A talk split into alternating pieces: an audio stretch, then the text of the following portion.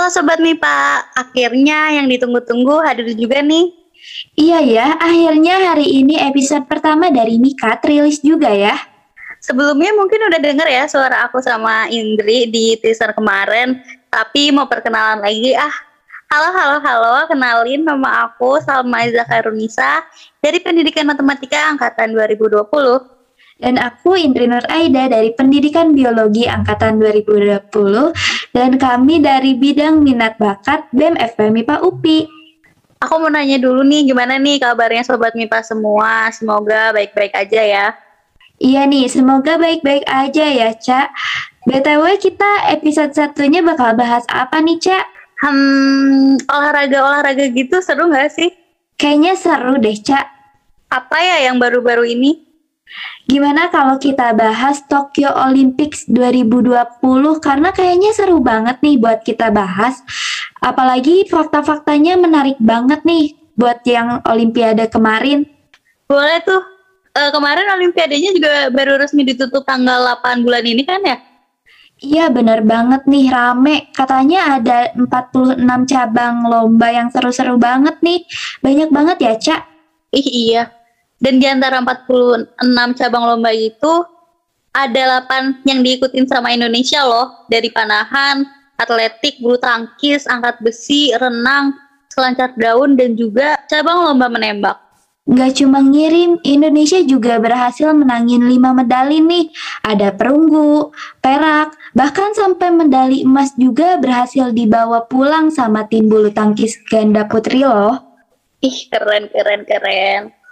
Jadi uh, sekalian kali ya aku mau ngucapin selamat nih buat Kak Gracia Poli bersama Kak Apriani Rahayu yang udah buat kebanggaan baru buat Indonesia. Oh, mungkin siapa tahu tiba-tiba dengar Mika kan ya.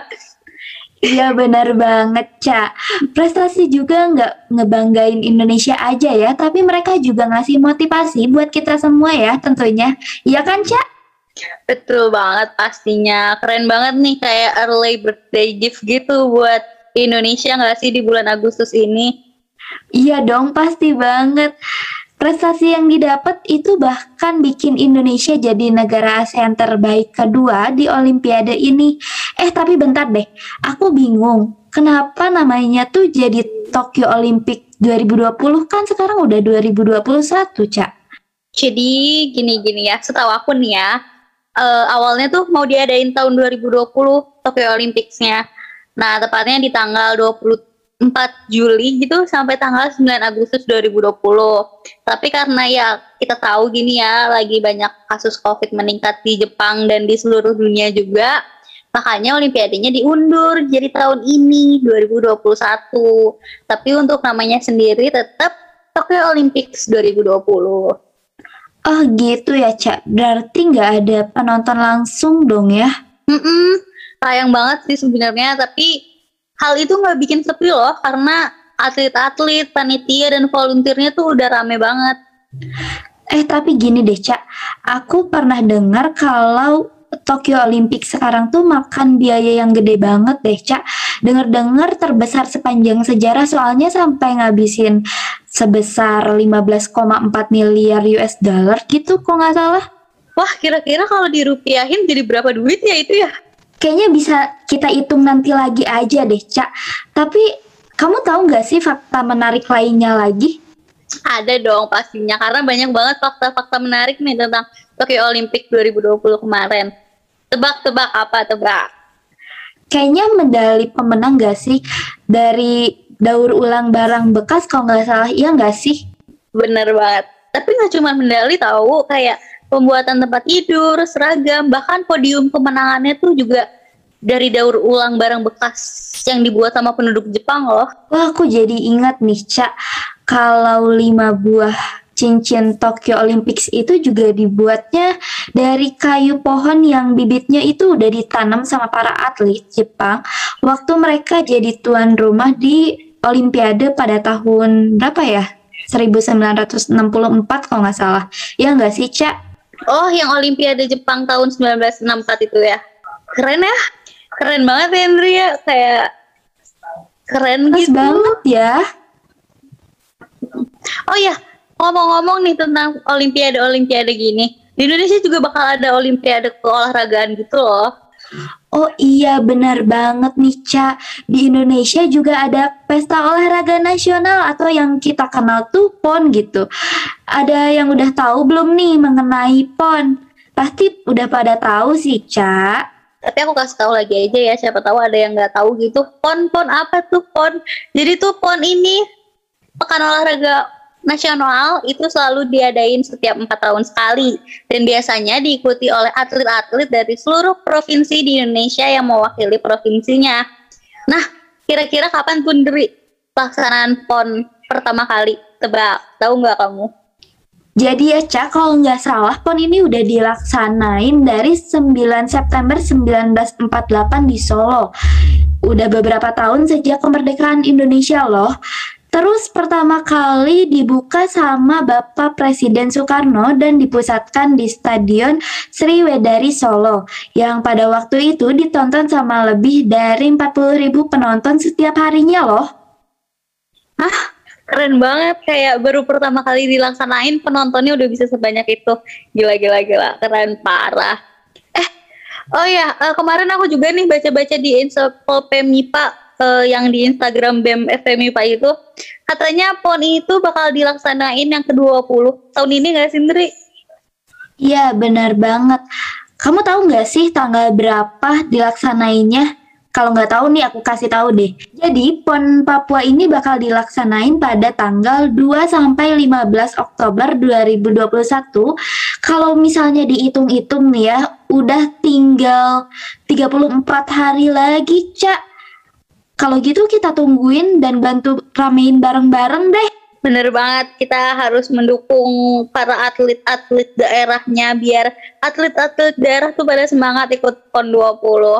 Terus kalau kita lihat dari Olimpiade Tokyo kemarin juga ternyata bisa ngebangkitin semangat warga Indonesia nih. Iya, Jadi uh, aku sih harapannya PON juga bakal ngasih energi dan semangat buat masyarakat Indonesia gitu sekaligus jadi apa ya bisa dibilang momentum buat pemulihan ekonomi. Bener banget, Ca. Pasti bakal tambah semangat juga ya kita buat menghadepin masa pandemi ini ya. Bosan banget masa pandemi ini. Oh ya, FYI ya, Ca. Walaupun PON itu tingkat nasional, tapi sekarang itu diadain di venue berskala internasional loh, Ca.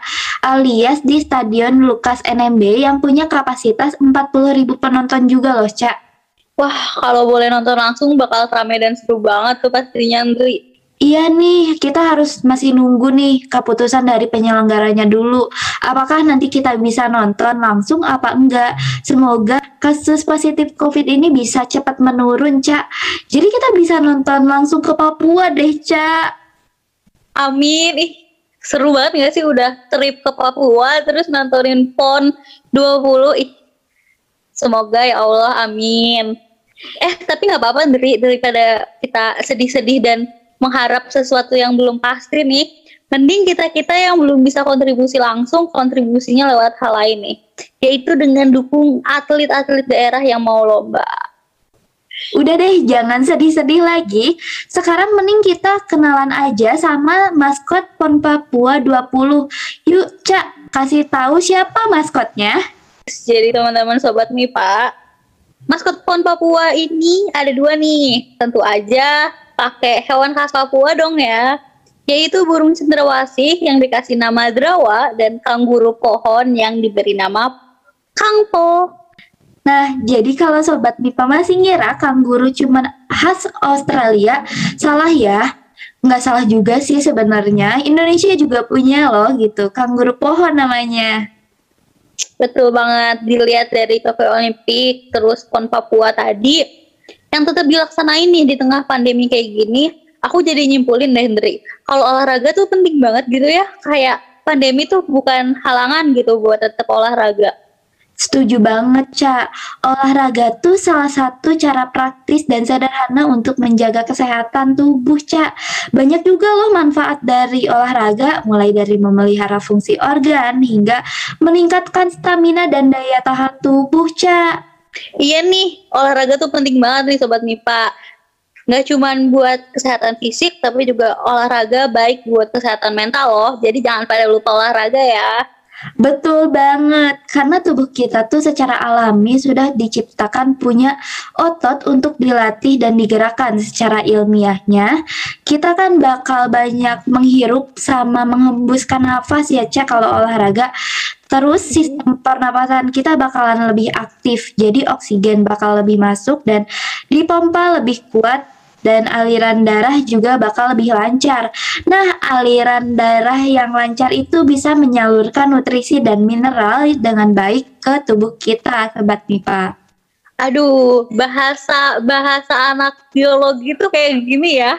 Jujur aku nggak terlalu paham, cuman aku dapat menyimpulkan kalau olahraga tuh penting banget. Minimal tuh kayak 10 sampai 30 menit per harinya tuh udah cukup daripada seharian mantengin depan laptop nggak sih Indri? Betul banget. Uh, kalau Caca sendiri udah olahraga belum minggu ini? Udah dong, kemarin aku habis jalan-jalan muterin komplek rumah aku buat nyari sotong sih sebenarnya. Cuman kan jalan-jalannya tuh olahraga juga, jadi anggap aja lah ya olahraga. Nah kalau sobat Mipa nih gimana? Udah pada olahraga belum? Iya Sobat MIPA, jangan lupa olahraga ya Sobat MIPA, biar nggak stres walaupun di rumah aja. Bener banget, biar nggak stres kayak dua orang yang ngisi podcastnya. Nggak deh. Kayaknya kita udah kelamaan ngobrol deh, Cak. Iya nih kayaknya dan udah ngalor ngidul banget ya. Gimana nih Sobat MIPA yang udah dengerin sampai akhir?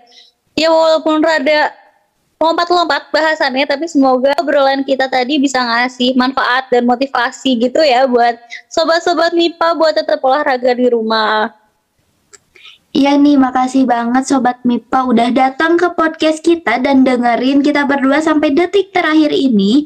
Tapi jangan sedih karena kita bakal hadir juga di bulan depan. Jadi jangan lupa follow akun sosial media kita biar gak ketinggalan podcastnya. Bener banget, jangan lupa tunggu kita di bulan depan ya. Oke, aku Indri dan aku Caca. Kami berdua pamit undur diri. Bye Sobat Mipa.